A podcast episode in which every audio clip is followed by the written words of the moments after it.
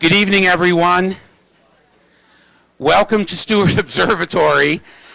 I, I was afraid that no one was going to show because of the basketball game and the parking situation. So, yeah, I'm, I'm going to blame Tom Beal from the Arizona Daily Star for this one. All right. For those of you just coming in, I'm sorry we're packed. Uh, you can try and stand near the back, but there's, I can only make so much space. There are two seats right down here, if you would like. Two more people just came in. So, we welcome those of you watching us on the World Wide Web via iTunes U or streaming at www.as.arizona.edu. Uh, it's a, was a cold and rainy day today in Tucson, but it's cleared up. So our telescope will be open for public viewing at the conclusion of tonight's lecture. Also, that's the white building with the white dome on top, the original Steward Observatory. And there will be a book signing and reception for our speaker in the main lobby at the conclusion of tonight's lecture. Welcome again for those of you who have never been here before. This is the Steward Observatory Public Evening Series, started by Professor Andrew Ellicott Douglass in September of 1922. And we'd like to say that we've been offering public lectures, except during World War II, every year, free public lectures uh, here on astronomy and related topics. Uh, as you came in, if you had a chance to grab, if there are any left, flyers, we have two more lectures. Two weeks from tonight, we're going to have another author. Uh, Dr. Stephen Strom, a rather famous infrared astronomer, has written a book on astronomy and art. And we'll have a book signing for that. That's on the 30th of November. And then a week after that, December 7th, Mark Sykes, our friend from Planetary Science Institute, is going to bring you the latest information and the latest data on Pluto and Ceres from the New Horizons and Dawn's mission. So those are our last two lectures coming up. 30th of November, 7th of December. If there are any students here in the audience, and I see there are, I am the person who will validate your assignment at the conclusion of the question and answer period down at this table here. So without further ado, let's get going. This is the Jeff Bennett Roadshow. Uh, Jeff has a book. Let me talk about Jeffrey Bennett, okay? He got his bachelor's degree in biophysics from the University of California at San Diego. He then received his PhD in astronomy at the University of Colorado, which is in Boulder. And other than spending a couple of years at NASA headquarters, he's lived his life in Boulder. Now, he's taught classes at the University of Arizona. He's also consults on the programs they have at their planetarium, the Fiske Planetarium. But he is an author, and he makes his living the good old-fashioned way, right? He writes books and sells them. And um, he is the lead author of the textbook I use. Not only I, but all of my colleagues who teach introductory astronomy this semester use the cosmic perspective, which is authored by Jeff Bennett, Nick Schneider, Megan Donahue, and Mark Voit. He also writes children's books. Yesterday, we had the premiere of the planetarium show, the Tucson premiere of Max Goes to the Moon, because Jeff has sent his dog Max to the moon and to Mars and to Jupiter and to the space station. And some of those books are for sale as well. Um, but what he did recently was he took very two excellent chapters in his textbook about relativity and turned them into a book to sell to the general public, which is what will be on sale tonight. Um, and this is the 100th anniversary of Einstein's general theory of relativity, which was published in 1915.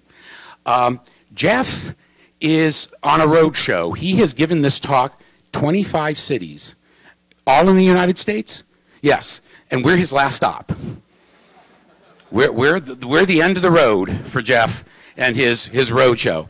So, yeah, we're not the beta testers. So, Without further ado, I will turn the microphone over to Dr. Jeffrey Bennett, who will talk on what is relativity.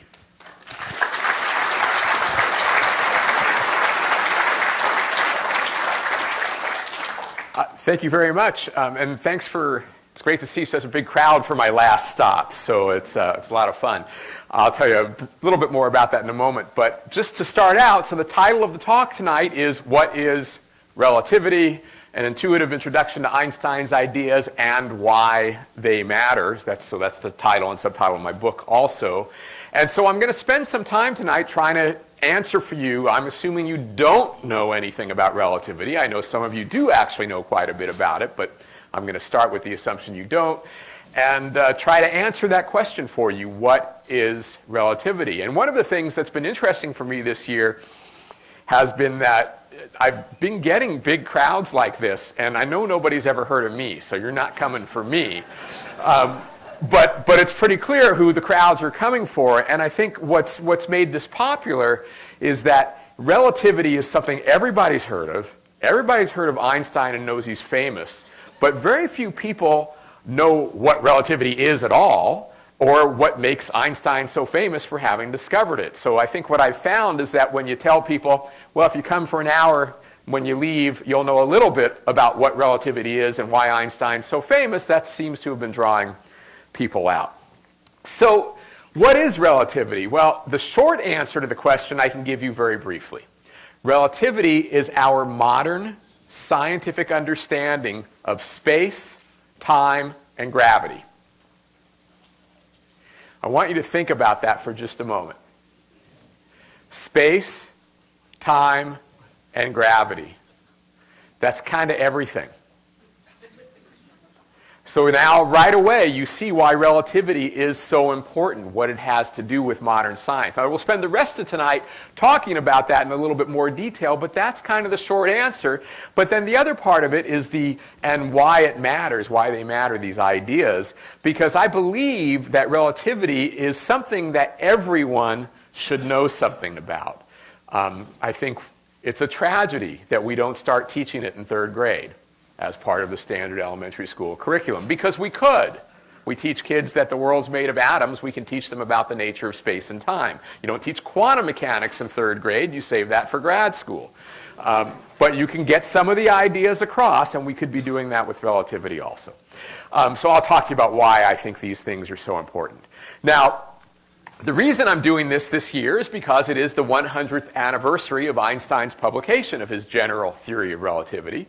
And basically, the way this got started was uh, I had written this book, but the timing was somewhat coincidental that it came out the year before the 100th anniversary. But around this time last year, well, actually, several years before this, the United Nations declared this year to be the International Year of Light in honor of the 100th anniversary of relativity.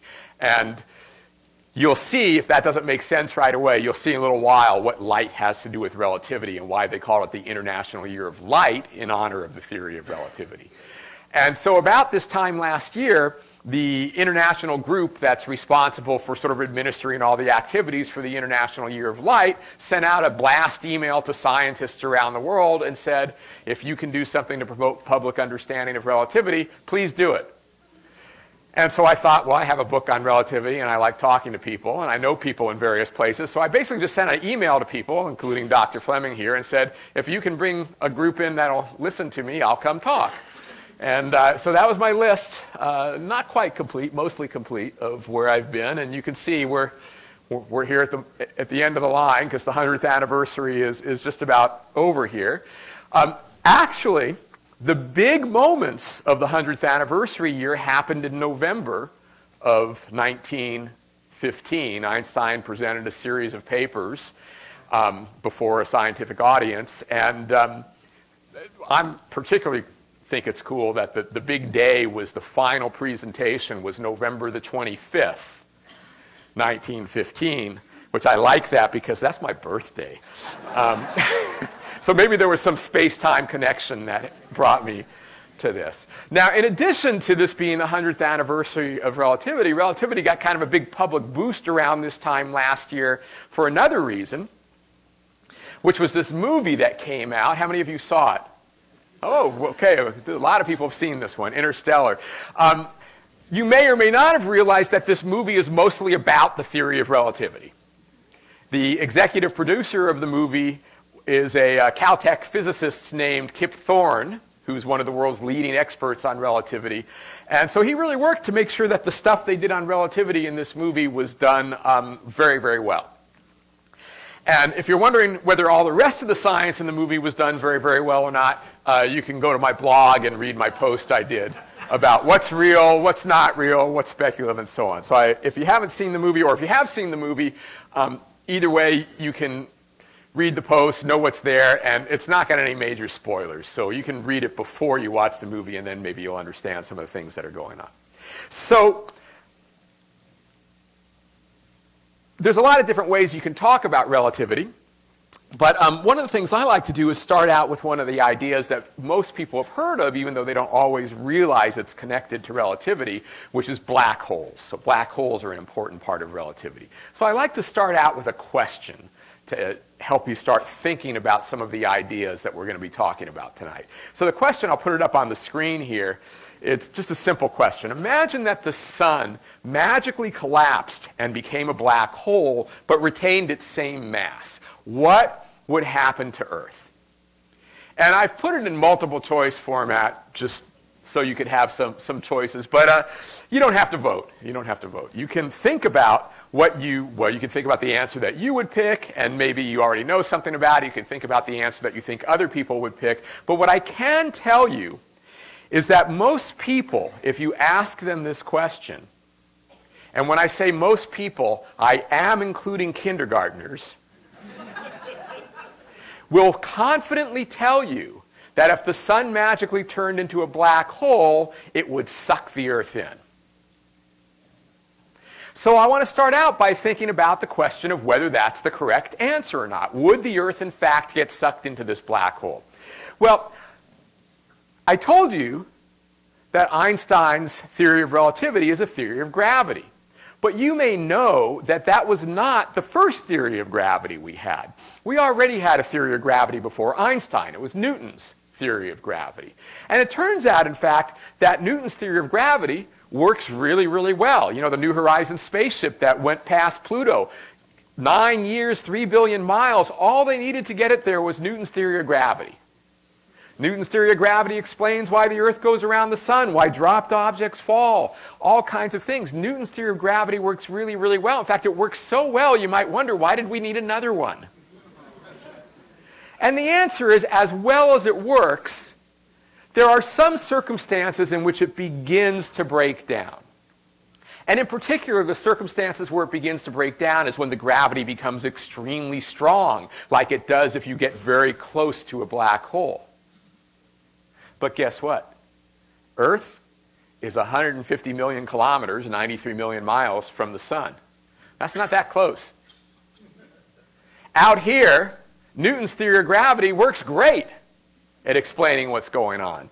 So we don't even actually need Einstein's theory of gravity to answer this question. We can just say, well, what would Newton's theory tell us? And Newton's theory tells us what happens when you have a mass, a central mass, affecting objects around it. They can orbit it. And Newton's theory of gravity tells us that orbits basically can come in three shapes. They can be ellipses, like we see here, where objects go round and round. And that's what most people think of as an orbit, going round and round and round.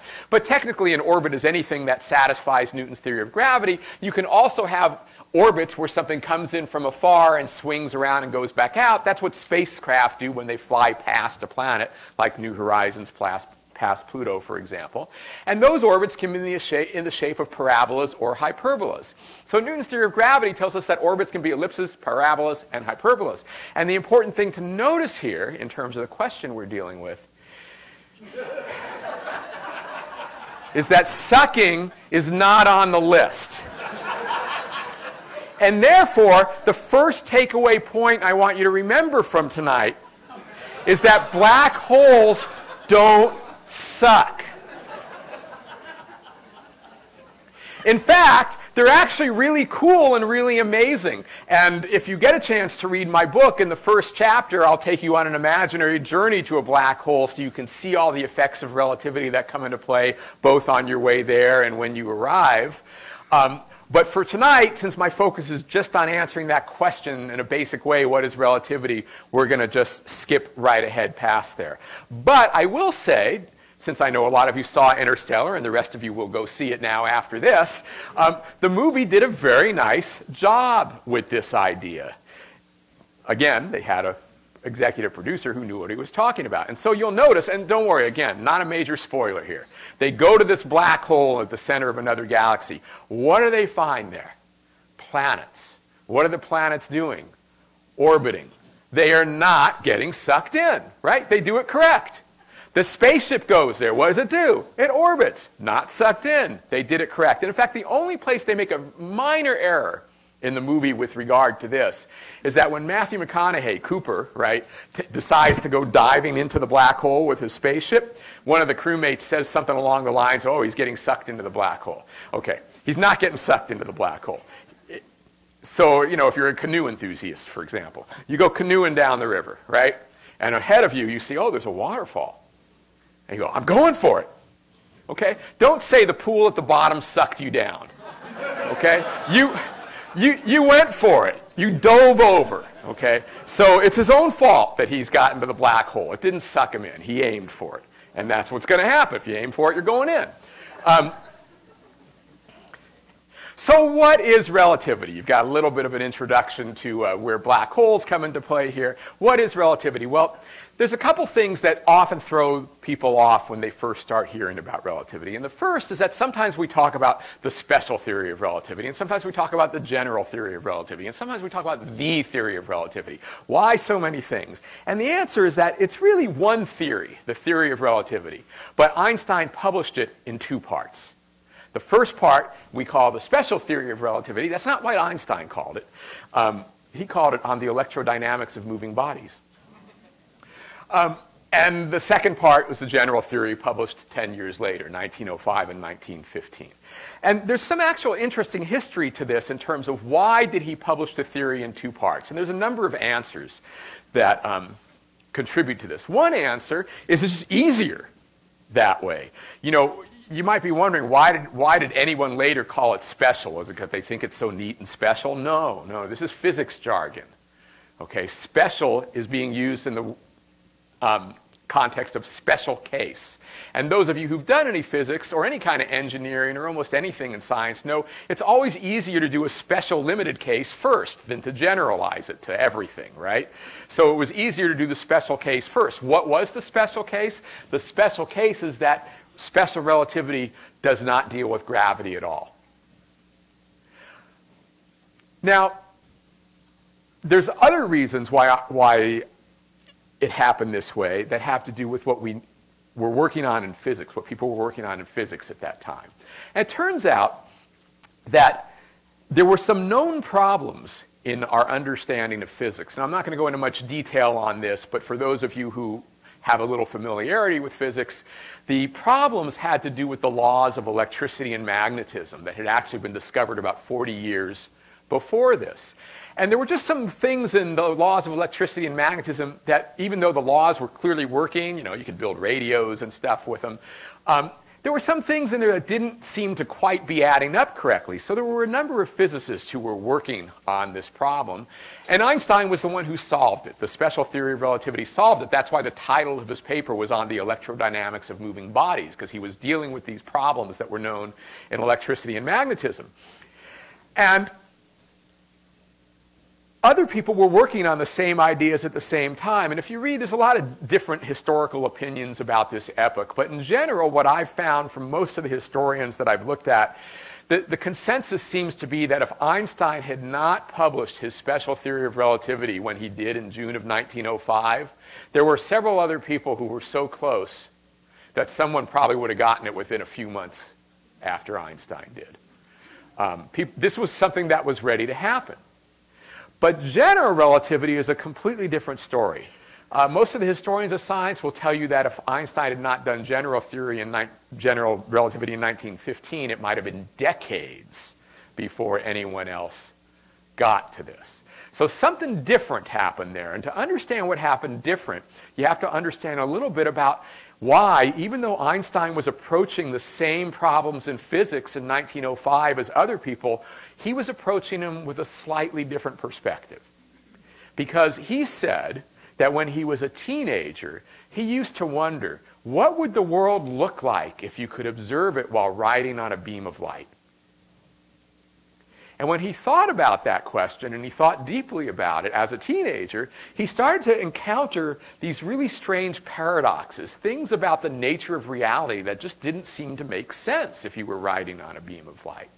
And he was trying to understand how to make sense of reality that didn't seem to make sense when you asked that question. And when he came up with the special theory of relativity, sorry, I jumped ahead there. Um, when he came up with the special theory of relativity in 1905, um, he resolved most of those paradoxes. Most of the things that he had that had been bothering him as a teenager were taken care of, but not all of them. And he realized that if he wanted to solve the rest of those paradoxes he was encountering, he had to keep going. He needed to bring gravity in. And so the rest of the physics community more or less said, hey, Einstein just solved the problems we've been working on for 40 years. We're done. But Einstein, he kept going because for him, he was coming at it from this philosophical nature of reality perspective, and he knew he wasn't done yet. Um, so that's a brief introduction to the two parts. Now, the other question, what is relativity? Well, the, we're talking about the theory of relativity. So count, theory of relativity. Three words. Most people know what of means. But the other two words give people a lot of trouble. What do we mean by theory? So in science, when we say theory, we mean something very different from what you might be used to in your everyday life. In your everyday life, theory might mean kind of a guess. But in science, we're talking about something that has been explains a wide variety of facts in terms of a few simple principles, and it's been tested and confirmed over and over and over again. In fact, and even scientists admittedly don't use the word correctly all the time, but when we do, when we say something is a true scientific theory, we're talking about something that has been so well tested that there's really no possible way it could ever be shown to be wrong. Because it passed all those tests. You can't suddenly make those tests not have been passed. What you can do is show that it wasn't the entire story. So, again, Newton's theory of gravity gives us a perfect example of this. Einstein's theory of gravity supplants Newton's theory of gravity. But Newton's theory of gravity is still correct in all the places where we've already tested that it works. It's just that what Einstein showed was that Newton's theory of gravity wasn't the entire story of gravity. It's part of it, but not the whole story. It works in most situations, but not all. So it's not wrong, it's just incomplete. In the same way, today, we have good reason to think, even though there's no actual evidence yet, but we have good reason to think that Einstein's theory of gravity is not the last word on gravity either. So someday, hopefully, we'll have another theory of gravity that will be broader than Einstein's. But Einstein's will still be correct. It will just not have been the entire story. But it's the story as we know it today. That's what we mean by theory. What do we mean by relativity? Well, that part's a little bit um, trickier to explain, but it's basically when, uh, so you've all heard this, right? Einstein said that everything is relative. You've heard this. It's not true, but you've heard it. Einstein did not say that everything is relative. He said that one thing is relative. The one thing is motion. Now we'll see that from that you get some relativity of time and space, but the key is that motion is relative. What do we mean by motion being relative? Well, you know, for example, when I walk along here, I could say, oh no, I'm not walking along here, I'm staying still, I'm moving my feet because the floor is going by underneath me. Okay? Now, that's one way to talk about relativity of motion, but eh, you know, sometimes that's hard to get your head around. So I want to give you a different example that I hope will show you why relativity really, why motion really is relative. So I want you to imagine this. Imagine that you decide to visit Nairobi, Kenya. And then you decide you want to fly from Nairobi to Quito in Ecuador. And so you get in an airplane and you fly from Nairobi to Quito and you fly at a speed of 1,670 kilometers per hour. Like that, right? Nairobi to Quito, 1,670 kilometers per hour. And then I say to you, how fast were you going? And you say, well, that's a dumb question. You just told us. But you notice I didn't pick that speed by accident. That also happens to be Earth's equatorial rotation speed, but Earth goes in the opposite direction. So imagine when you look at this picture on the screen, it's kind of like you're on the moon looking at the real Earth, right?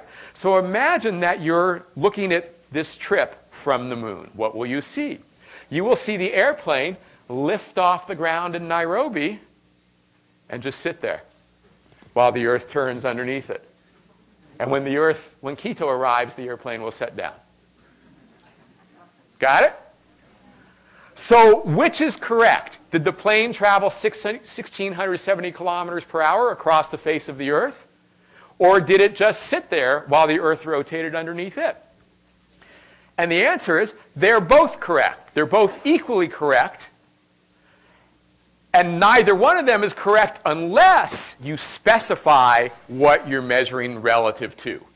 Relative to the face of the Earth, the first answer. Relative to someone on the moon, the second answer.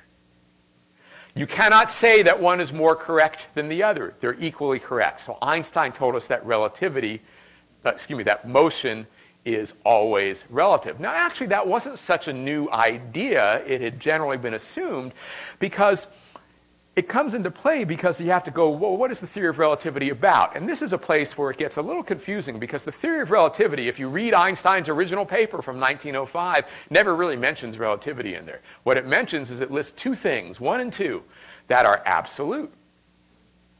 In fact, I think there'd be a lot less public confusion about this theory if we called it the theory of the two absolutes, which would be more accurate.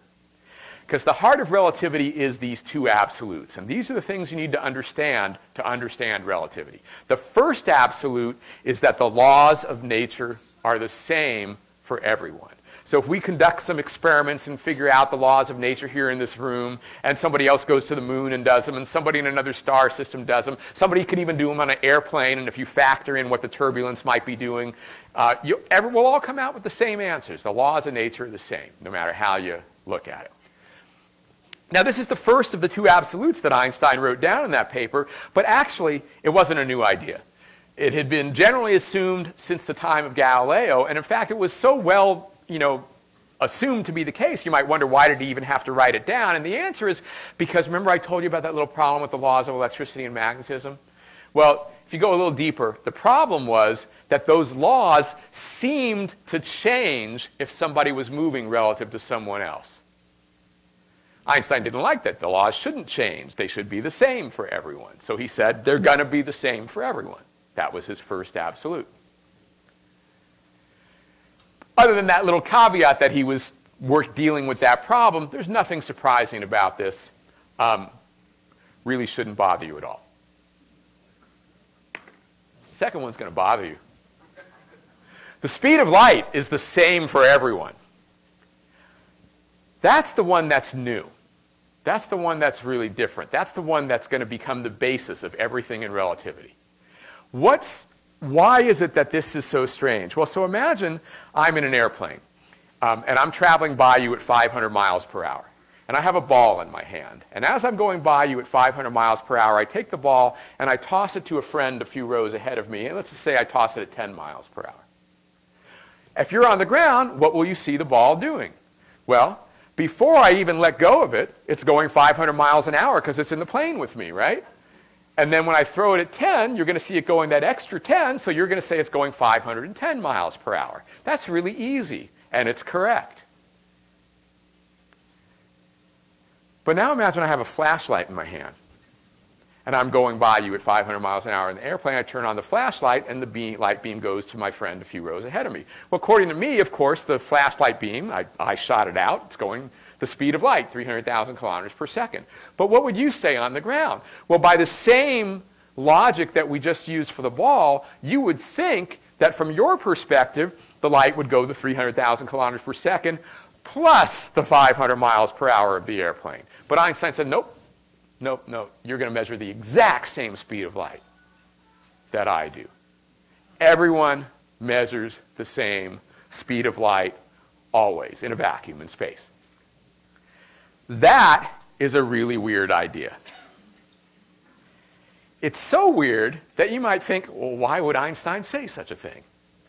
And the answer is he realized that this was the solution to all the paradoxes he had been encountering. That writing on the light beam thing, the way he could solve all the strange things that didn't seem to make sense was by making this be real. If this was real, the universe made sense. If this was not real, the universe did not make sense, basically, is what Einstein concluded there. Um, but why should we believe him? He's a smart guy, but in science, you know, you got to do more than just be smart. You got to prove it. And the reason we believe him is because this is an experimentally verified fact. The first experimental evidence proving that the speed of light really is the same for everyone had actually been discovered almost 20 years before Einstein published his theory. For those of you who know about these things, it was called the Michelson-Morley experiment, in which basically they proved that motion didn't affect the speed of light. They didn't believe their own result. So they came up with mathematical tricks to explain how nature was tricking them. Turns out those mathematical tricks required that nature had to trick them about the way time really worked and about the way space really worked. But basically, Einstein said, huh, maybe nature's not tricking you. Maybe that's the way it really works.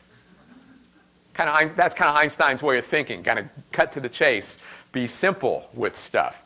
Um, it's been tested over and over since that. Lots of tests to show that the speed of light is, in fact, always the same for everyone. But my favorite test of this is one you don't even have to do as an experiment. You look at all the beautiful astronomical pictures that you've seen, for example, from the Hubble Space Telescope or any other telescope. And what do you see? You see all these distant stars and galaxies in this picture. What do you know about them? Well, every one of those stars, every one of those galaxies is moving relative to us at some speed. In the case of the galaxies, some of them at great distances are moving away from us at speeds close to the speed of light because of the expansion of the universe. So they're moving at enormous speeds. And yet, every single beam of light coming into that telescope is coming at exactly the same speed. If it wasn't, the pictures wouldn't look the way they did. So there you have it. The speed of light really is always the same for everyone. And it turns out if you take that one idea and start thinking about its implications, you can figure out everything in special relativity at least, and a lot of general relativity also. And so if you do these things, Einstein called them thought experiments, you can figure out from this idea how all the strange things you've heard about follow. If you get a chance to read my book, I will lead you through every single one of those thought experiments with no math at all. Okay? Here tonight, because we have limited time, I'm only going to do one thought experiment with you. So I decided to pick the one that's everybody's least favorite, which is this one. You've seen it on t shirts 300,000 kilometers per second. It's not just a good idea, it's the law. Why is this everyone's least favorite consequence of relativity? Because we're human beings. And we don't like it when people tell us what we can and cannot do. So if I say to you, you cannot go faster than the speed of light, your natural instinct is to go, oh yeah, watch me. now, admittedly, it's going to be difficult the speed of light is quite fast. A light beam could go around the Earth eight times in one second. The New Horizons spacecraft that flew past Pluto this summer is actually, it's the fastest thing, if you mean, you know, something that you could hold in your hands or bigger. It's the fastest thing humans have ever built, 50,000 kilometers per hour going past Pluto. That's one twenty thousandth of the speed of light. Okay, we don't get close to the speed of light. But what if someday in the future you could? Why, you know, why, what if you don't want to obey that law? You want to break it. Okay? So I'm going to break it for you tonight. I'm going to try anyway. So this is in the future, and I have built a really amazing spacecraft, and I'm not going to listen to anybody tell me what the law is. I'm just going to go as fast as I want with my amazing spaceship, okay?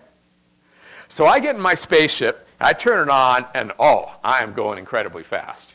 You can hardly believe, well, you can't believe how fast I'm going. I can't even hardly believe how fast I'm going. Then I put it in the second gear. Okay, now, oh, it's just amazing. How fast am I going? I've put no limits on my speed. So, how fast am I going? Well, um, we don't know yet. We don't know if I'm going less than, equal to, or greater than the speed of light. We just know I'm going incredibly fast. Now, what that means is I'm up there somewhere around the speed of light, hopefully greater. I better not be down here on Earth. Because remember, Earth, light could go around the Earth eight times in one second, so in a nanosecond, I'd crash into a wall. Okay? I better be out in space if I'm going to have this spaceship. Don't test it on Earth. What do we know about space? Well, it's dark. I'm going really fast. I'm afraid of hitting stuff. So I better have headlights on my spaceship so that I can see where I'm going. Okay, that's good. So I got my headlights. They're great. Why? Because from my perspective, my headlights go out in front of me at the speed of light, because everybody always measures the same speed of light. They go the speed of light, 300,000 kilometers per second out ahead of me. That's great. I can see where I'm going. You're watching me. I'm going incredibly fast, right? How fast are my headlight beams going? They're going 300,000 kilometers per second, the speed of light. So you, you're going to measure the same speed of light. And what else do you notice about my headlight beams? They're, beating me, right? They're, they're headlights. They're ahead of me. So my headlights are going, according to you, 300,000 kilometers per second. They're ahead of me, therefore I'm going less than 300,000 kilometers per second. That's it.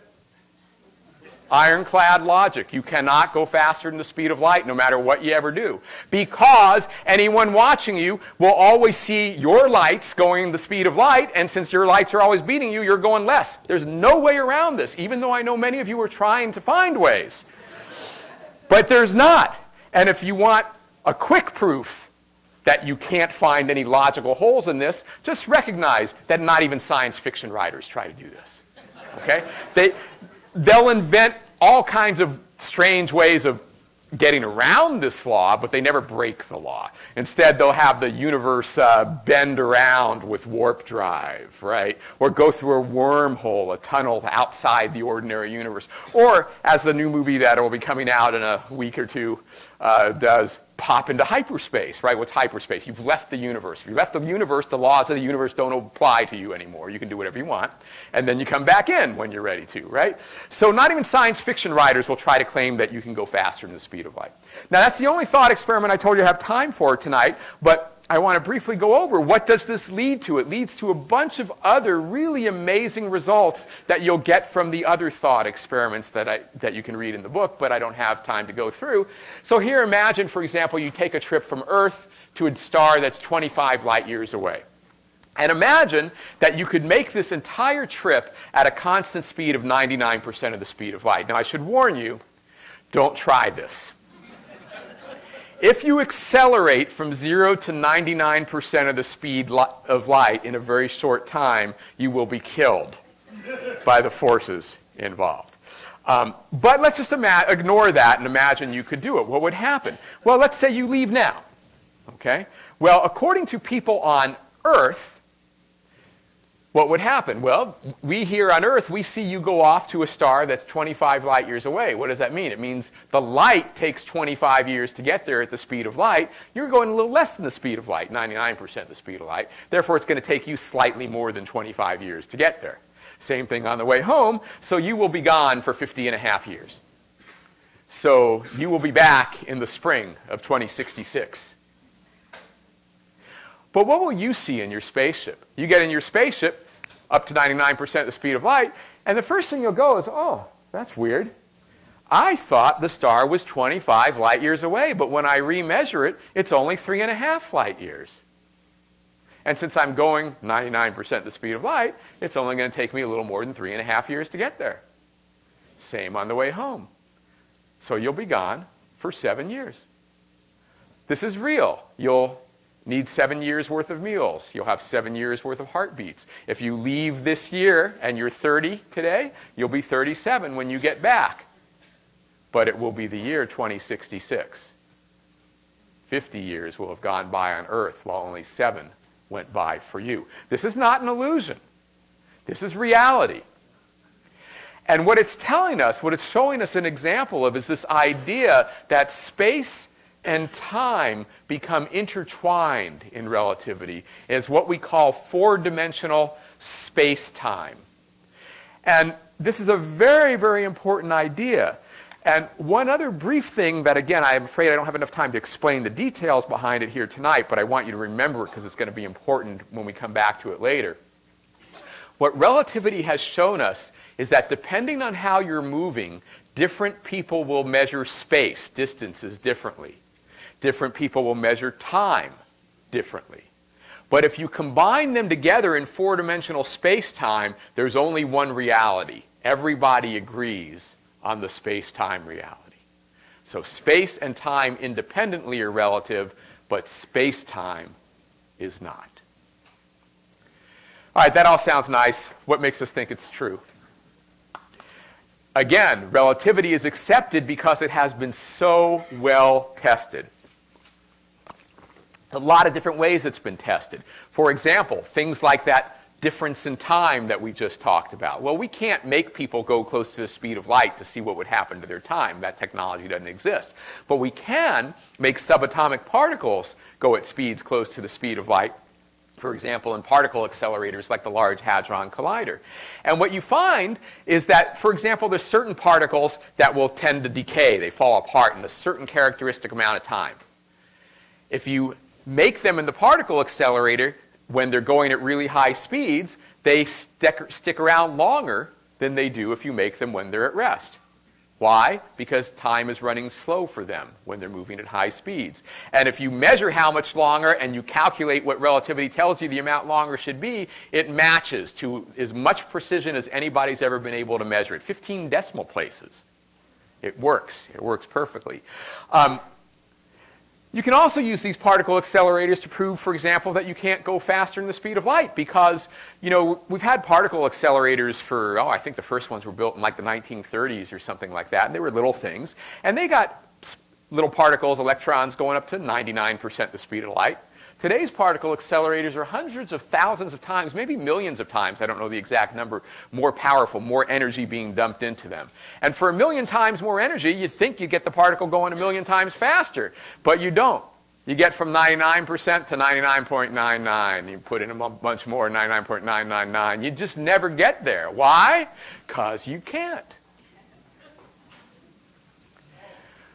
E equals mc squared, the most famous equation in science. Energy equals mass times the speed of light squared. That equation is actually part of the theory of relativity. In a mathematical sense, the rest of the theory is embedded in that and vice versa. So that if E equals mc squared is correct, so is all the other stuff in special relativity and vice versa. And E equals mc squared, we know it's correct. It explains how the sun shines. It explains how nuclear power works. It explains how nuclear bombs work. And if you want to go a level deeper, than that. Remember, I told you that Einstein was solving those problems with the laws of electricity and magnetism. Because it turns out, in retrospect, even though nobody had noticed it when the laws were first discovered, after Einstein figured this out, we realized that the theory of relativity, mathematically, is actually already embedded in the laws of electricity and magnetism that Maxwell had discovered in the 1860s. And therefore, if those laws work, then relativity is correct. And guess what? They explain why there's lights on the screen right now and why your cell phones work and your radios and your computers. So all of these things are just further and further evidence that relativity is correct. And so given all that, you know, given that we have so much evidence that this is correct, that it gives us this new insight into the nature of space and time, why is it that people are so resistant to it? Why don't we start teaching it in elementary school? And, and the answer, I think, is that that uh, it bothers a lot of people, right? And why does it bother a lot of people? Well, you tell them that different people are going to measure space and time differently, and people go, well, wait a minute, that violates my common sense. Okay, good news, good news, good. It doesn't violate your common sense. Bad news. The reason it doesn't violate your common sense is because when it comes to this, you don't have any common sense. now, that, that's not really meant to be an insult, it's just a statement of fact. What is common sense? Common sense is sense that you have based on your common everyday experiences, right? And guess what? You never traveled close to the speed of light where these things become noticeable. The problem is not that you, it violates any common sense. You don't have any common sense for those kinds of, of effects and the kind of speeds where you would notice them. The problem is that you do have common sense for your low speed life and you would like to believe that that same common sense would work if you traveled at high speeds. But it doesn't. Deal with it. and it's okay because you've had to deal with this kind of thing before. And so, what I want to tell you is that basically what you need to do is you need to create. If you want this stuff to feel natural to you, what you need to do is create a new and different common sense for high speeds than the one that you're used to for low speeds. And if that sounds hard, well, I'm not going to pretend it's going to happen instantly. It's going to take a fair amount of time thinking about it before it'll settle in. But I do want to explain to you that you've done it before, and if you've done it before, you can do it again. And when did you do it before? Probably around first grade. So now we need a little audience participation. Everybody point up. Now everybody point down. That is common sense. It's very, very good common sense. It explains, for example, why you shouldn't jump off tall buildings. Uh, that common sense alone and a little bit of talent could have you playing in the arena over here tonight that the other people were parking for, right? Basketball works great Oh, over there. Okay, sorry. Yeah, yeah. You, you, need better common sense than that, right, to know which direction. Um, yeah, you can play basketball with this common sense. It's great common sense. And when did it get you into trouble? It got you into trouble probably around first grade or so when the teacher showed you one of these, a globe, and you took your common sense up, down, and you said, "Oh, oh, those poor people down in Australia, they're going to die. They're going to fall off." And what was the problem? The problem was you had common sense that's perfectly good in this room, up and down. You wanted to believe it should apply to the whole planet. But guess what? It doesn't deal with it. And you did. By now, you understand perfectly well that you need a different common sense for the whole planet, where up is away from the center and down is toward the center, than the one that works right here in this room. And you're fine with that, right? By, by now, it's been so long, you forgot how much it bothered you in first grade. Um, sorry if I brought up any bad memories here. But um, it's the same thing with relativity. You can build this new common sense if you just spend some time thinking about it. You know, and I hope you will. This one hour talk will hopefully get you started, but you can learn more. There's lots of opportunities to learn more about it, think about it. You can read my book, you can watch other shows, all kinds of stuff, and I hope you will do that. But we so far have only been talking about special relativity. And remember, gravity, the 100th anniversary, is for when Einstein brought gravity in. So I want to talk just very briefly about general relativity. I don't have time to do as much with it as we did here, and that's still only a touch of what uh, I hope you'll look at. But I want to uh, give you a little brief introduction to what Einstein did with general relativity and gravity. And there's a lot of different ways to go about this. So those of you who know the history and about what Einstein did will know of something that he called the principle of equivalence, the equivalence principle, where gravity and acceleration are equivalent, which turned out to be the real key to his understanding of the theory. When he hit upon that idea in 1907, he realized that was the key that he needed to work out. And then it took him eight more years to get all the mathematics worked out because it's kind of interesting. Special relativity, I told you, was easier to do that one first. Mathematically, you can do almost everything in special relativity with eighth grade algebra. For general relativity, Einstein had, ha- had to have help from colleagues inventing new forms of mathematics. much more difficult to bring that part together. That's why it took him so long. But that key, the equivalence principle, was very important. But I want to look at it from a slightly different idea different perspective that's not as much historically exactly the way Einstein went about it, although he was thinking about these things, but I think helps us to understand kind of the way he thought about things.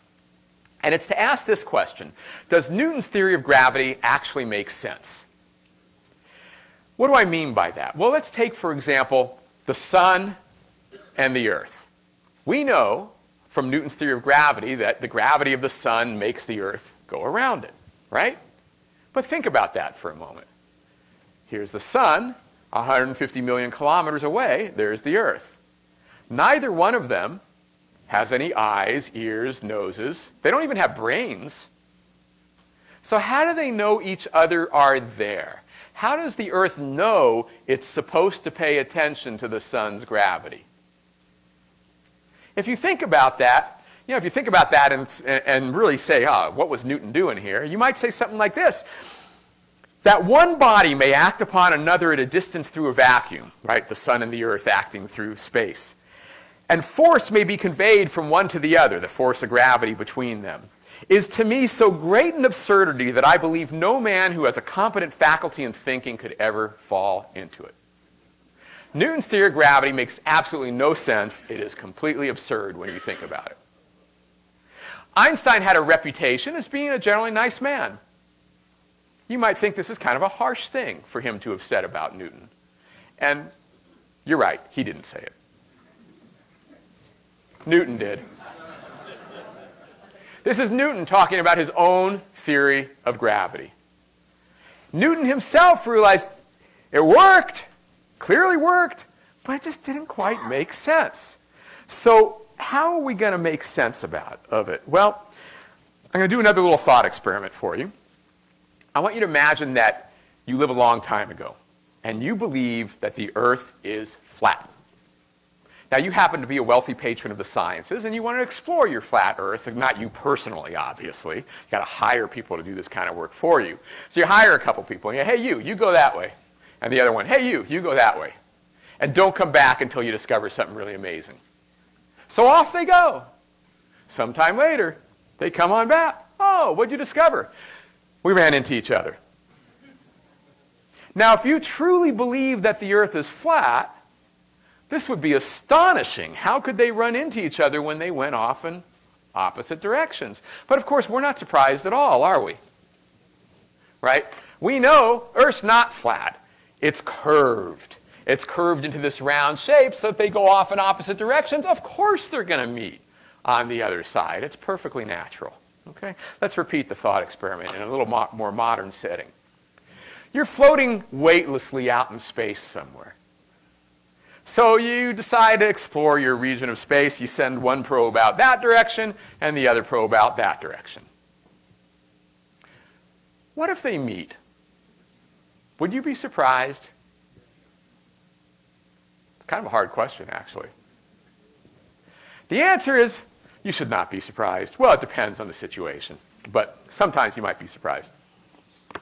But in general, this is not that surprising. We don't actually do this all the time, but we could. For example, imagine that the spaceship that you're floating weightlessly in is the International Space Station. You send one probe out that way, the other probe out that way. What are they going to do? They're going to meet on the other side. Why? Because of the magical, absurd force of gravity. Now, obviously, Einstein didn't do his thought experiment this way, but you could imagine if you were presenting this to Einstein when he was a teenager and you presented this to him, what would he say? He would say, Oh, hang on a second here. This picture is exactly the same picture you showed me a minute ago, except for you lifted the red circles off the ground. And a minute ago, you told me they met because the earth is curved. And now you're trying to tell me it's a magical force of gravity? I mean, get real. Isn't it obvious that the reason they meet is because space is curved?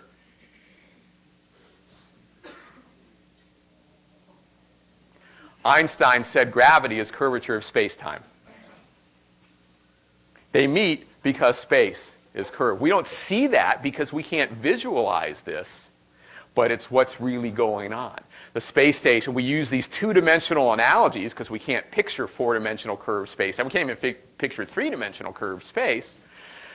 But you see, you're float, floating here in your space station, one probe this way, the other probe that way. They're going to meet on the other side, not because there's any force or magic involved, it's the shape of the universe. Gravity determines the shape. Masses in the universe determine the shape of space time. Gravity is no longer a mystical, absurd force acting at a distance. It's just you responding locally to the shape of your universe, just like you would on the surface of the Earth following the contours of the Earth. That's a very strange idea. It takes, again, some getting used to. I wish I had time to go through it tonight, but uh, right now I want to just tell you why we think it's true. And again, it's all based on the evidence. So, for example, if space is really curved like that, you should be able to measure it by noticing that light, which we know should travel in straight lines, if it goes through a curved region of space where general relativity tells us space should be curved, it should curve the light by a certain particular amount that you can calculate. And it does. The first experimental evidence of this came in 1919 when a couple of expeditions went out to watch a solar eclipse because you can see the light from stars coming near the sun during a solar eclipse, which you can't see ordinarily because the sun's too bright. And sure enough, the stars were shifted out of place by exactly the amount that Einstein's theory predicted they would be if space really was curved. Incidentally, if you're wondering why Einstein is the most famous scientist of all time, it's because when that result came in, it became front page news around the world. And that was the moment that Einstein became famous. Nobody had ever heard of him until that, other than the scientific community.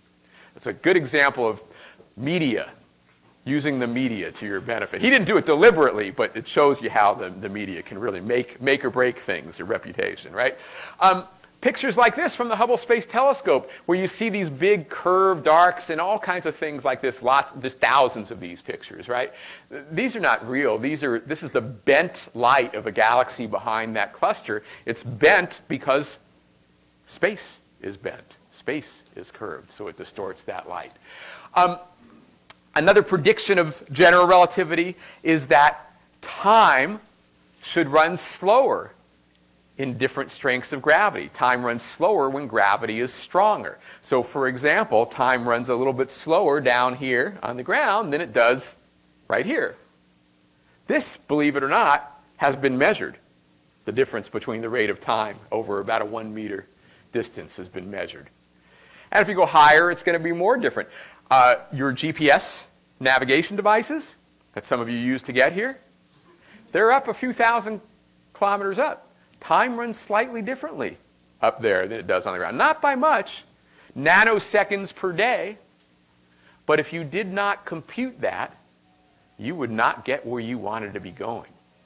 The good news for you is you don't actually have to compute it yourself, but your GPS navigation device, it's doing that calculation without, in, without accounting for the relativistic cor- corrections. You, it wouldn't work. You would be lost. Um, it also tells us some of the really amazing things that happen when you get to really strong gravity, like when you get close to a black hole and time starts to run a lot. So, in fact, I should mention, we can even test this you know, in many other ways. For example, if you had a clock on the sun, you would notice that the clock on the sun, because gravity's stronger on the sun, would run slower than the clock on Earth. And you might be thinking, too bad we don't have clocks on the sun, but guess what? We do. We do. We have clocks on the sun. They're called atoms because all atoms vibrate at characteristic frequencies, hydrogen atoms at certain frequencies. And what you find is, sure enough, the atoms on the sun, the time is running slower for them than it is for atoms on Earth by exactly the amount that Einstein's theory says they should be. Um, it also predicts these things called gravitational waves, which I don't have time to talk about, but they will be in the news in the next couple years because even though we've known for a long time through indirect evidence that they almost certainly exist, uh, the first direct detections are likely to come in the next two to five years through these uh, gravitational wave observatories that are just coming online. And of course, it predicts black holes. But I promised you at the beginning that I would spend the last part of the talk talking about why all this is important. I'd love to tell you a lot more about the science itself, but I want to talk now about why it matters, why we should be teaching it in elementary school. The first reason why everyone should know something about relativity is, is what I like to think of as the science reason. Like I said, it's our theory of space, time, and gravity. If you want to understand anything in astronomy, in physics, in most other branches of science, you need to know relativity. If you want to know why the sun shines, E equals mc squared, you need to know relativity. If you want to know why your GPS unit works, you need to know relativity. So relativity is very important scientifically and technologically, underlies virtually everything in the modern world. So that's one reason why everybody, I think, should know something about it. There's a second reason why I think everyone should know something about it. It's what I like to think of as our perception of reality. We all would like to believe that we understand something about the universe that we live in, that we're going about our lives with a realistic perception of reality.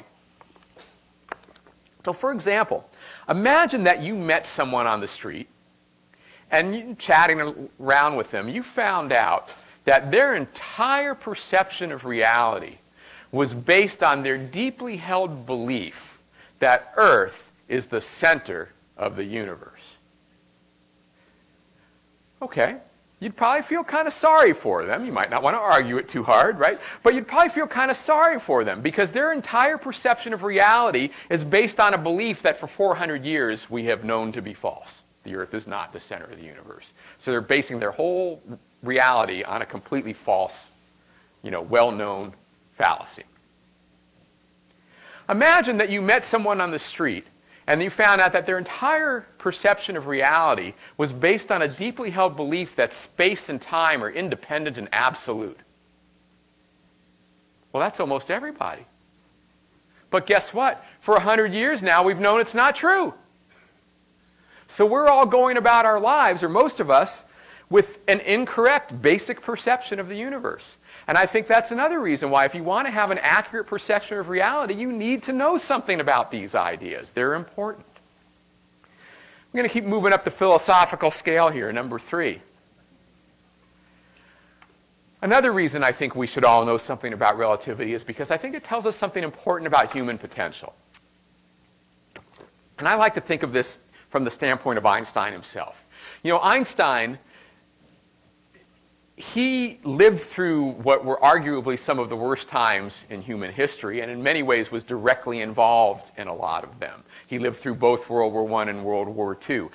Um, he left Germany because of Hitler coming to power. He was Jewish and he was alive through the time of the Holocaust. He was involved in the decision to make the atomic bomb based on his E equals mc squared. He saw all these really horrible things in human history, and yet he always remained an incredible optimist about the future of the human race. He was a believer in universal human rights long before most people had gotten on that bandwagon.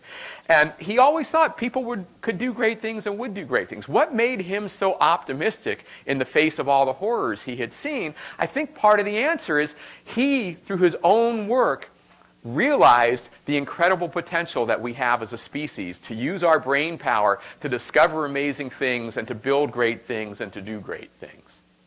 That if we just put our brain power to the positive instead of to the negative, we have great potential. And that, that's something that I think is important for everybody to learn, uh, elementary school kids especially, that we can do great things, and relativity is a great example of the great things that we can do. And the fourth and last reason I'm going to give you is the most philosophical of them. It's what I like to call your indelible mark on the universe. And I need to preface this a little bit. This goes back to what I told you to remember from before. Different people can measure space differently. Different people can measure time differently. But space-time is the same for everyone. There is one single space-time reality. You can think of it in the sense as like a space-time fabric of the universe. And so if you think about it that way, you might say, well, what if, you know, we are only able to move through the three dimensions of space in general, and we're just carried through time by the clock, right? But if you were a four-dimensional being, you could, in principle, move through the time direction just as well as you, we move through the space directions. So you might ask yourself, you know, what would a four-dimensional being experience here? Well, to give you an example of this, I want you to uh, consider a little experiment here. Um, y'all look like very nice people. But maybe somewhere in the crowd here, there's somebody who once, a long, long time ago, had a little bit of a mean streak going. We'll put you back in first grade for this, okay? So you're in first grade, kid sitting next to you is kind of annoying you. And finally, you can't take it anymore. Whack. Kid screams. Teacher's like, hey, what's going on? You.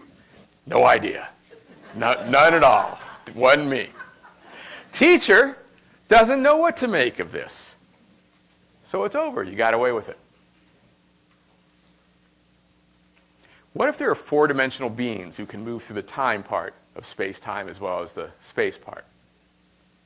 Well, they're wandering through, the, through space time here, and at any moment, and do not ask me what a moment means to a four dimensional being who can move through time, we're going to ignore that.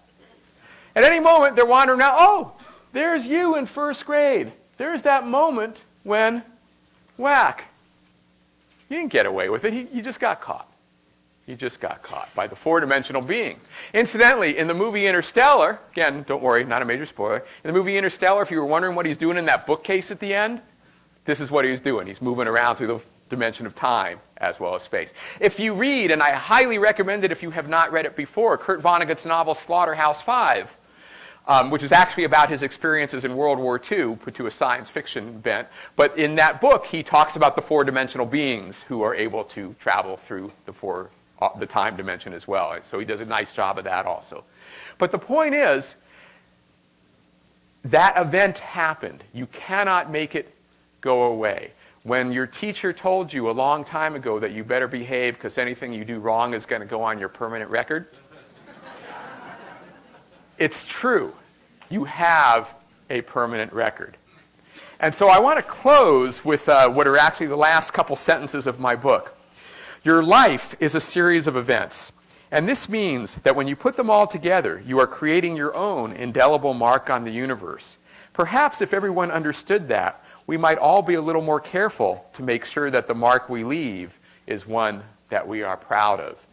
And so I may be a little bit naive about this, but I actually think that if everybody learned relativity, we'd all be a little bit nicer to each other.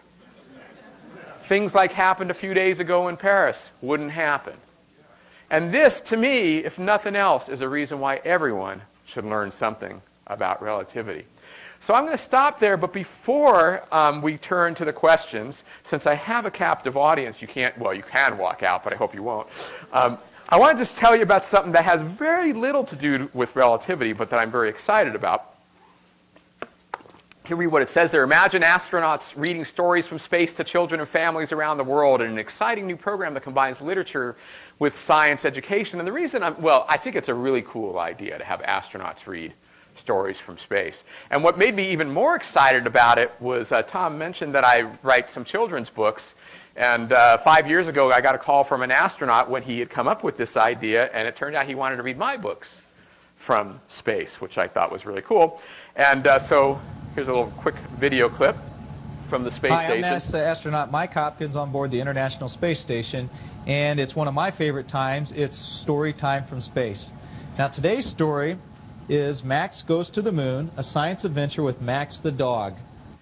So my first five children's books were launched to the space station a year ago January. The connection to relativity is that because they've been orbiting the Earth at 17,000 yeah, 17, miles per hour, um, the ink on those pages has aged a couple hundredths of a second less than it would have if it had been on the ground.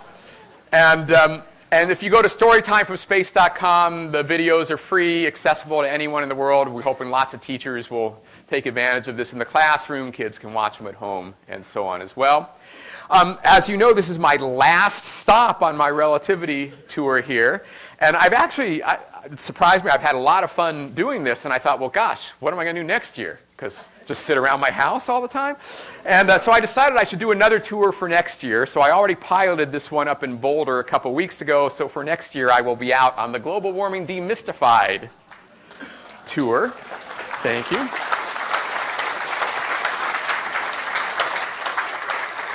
And uh, it'll work the same way as this one. If somebody tells me they can get me an audience, I'll show up. So you can email me if you know how to do that. And you can see a little bit of a preview of it at globalwarmingprimer.com. Uh, those are my books. Those are the five books that are up on the station now. This is my new one that actually was released uh, today, even though it officially doesn't publish for another month, because it'll be launched to the space station on December the 3rd. Those are my textbooks. This is the book we've been talking about tonight, and my other books for the public. Thank you very much.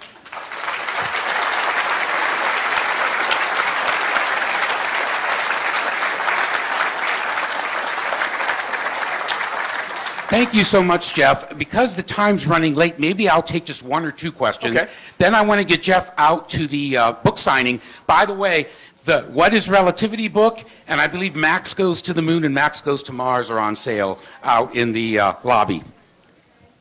If space-time can be measured, what are the units you measure it in? Well, you, you can, um, I mean, you measure the space in spatial units and time and time units. To put them together, you multiply by the speed of time by the speed of light, which turns it into a distance unit. So, so the actual, when you're doing, uh, you know, special relativity space-time geometry, you use x, y, z, and ct so that they all are commensurate. Yeah. Could you explain the relationship between energy and matter? Well, the relationship is that what, what Einstein discovered was that mass is essentially a form of energy. So it's a form of potential energy. You know, if you, if you hold this up here, it's got potential energy that you'll notice when I let go of it and it drops. Mass is a form of potential energy also that in most cases it stays stored up in the mass, but in certain cases you can get that release. So that's what E equals mc squared is telling you. It's telling you how much energy is stored in mass. They are, but not easily. So we turn, you're used to the idea of mass being converted into energy from nuclear bombs, the sun, and so on. We go the other way in particle accelerators. The reason they run those particles up to those super high speeds is so that when they collide, it releases enormous amount of energy, and some of that energy spontaneously converts into other massive particles. So that's how we discover new particles, is by converting the energy into mass. We'll take one more question. Over here, sir. Uh, uh, Thank you very much. That's a great lecture. Uh, My question is, as the speed approaches, as one approaches the speed of light, why does the biological processes slow down, thereby the age of the person also slows down along with the time? So, so this one I, I have to, for the most part, apologize that I can't go into the detail. In the book, I explain this all to you. But the key point here is that you never think you're doing anything. Remember, motion is relative. So you will always say, hey, it's just me being my own self. I'm not going anywhere. It's everybody else going past me at high speeds. So you're always normal. It's only what you witness of other people. And so this, this part gets really weird. I hope I won't uh, scare any of you off here. So if, if I'm going by you at close to the speed of light and you look at me and you say my time's running slow, um, I'll say, no, I'm, I'm standing, staying still. You're the one going by me and it's your time running slow. And guess what? We can argue about that all we want, except for since we're going by each other close to the speed of light, we're not going to be getting together to meet and check. If we do get together to meet and check, then one of us is going to have to turn around, and that turnaround is going to change things. This is the famous twin paradox, and it'll all agree when we get back up, and the person who did the turnaround is the one who's going to come back younger. So anyways, uh, we have a book signing in the main lobby, and I'm sure uh, Dr. Bennett will be happy to answer any other questions that you have. The telescope is open. The White Building, we have refreshments in the main lobby. We'll see you in two weeks on November 30th. I'll stamp student assignments down here.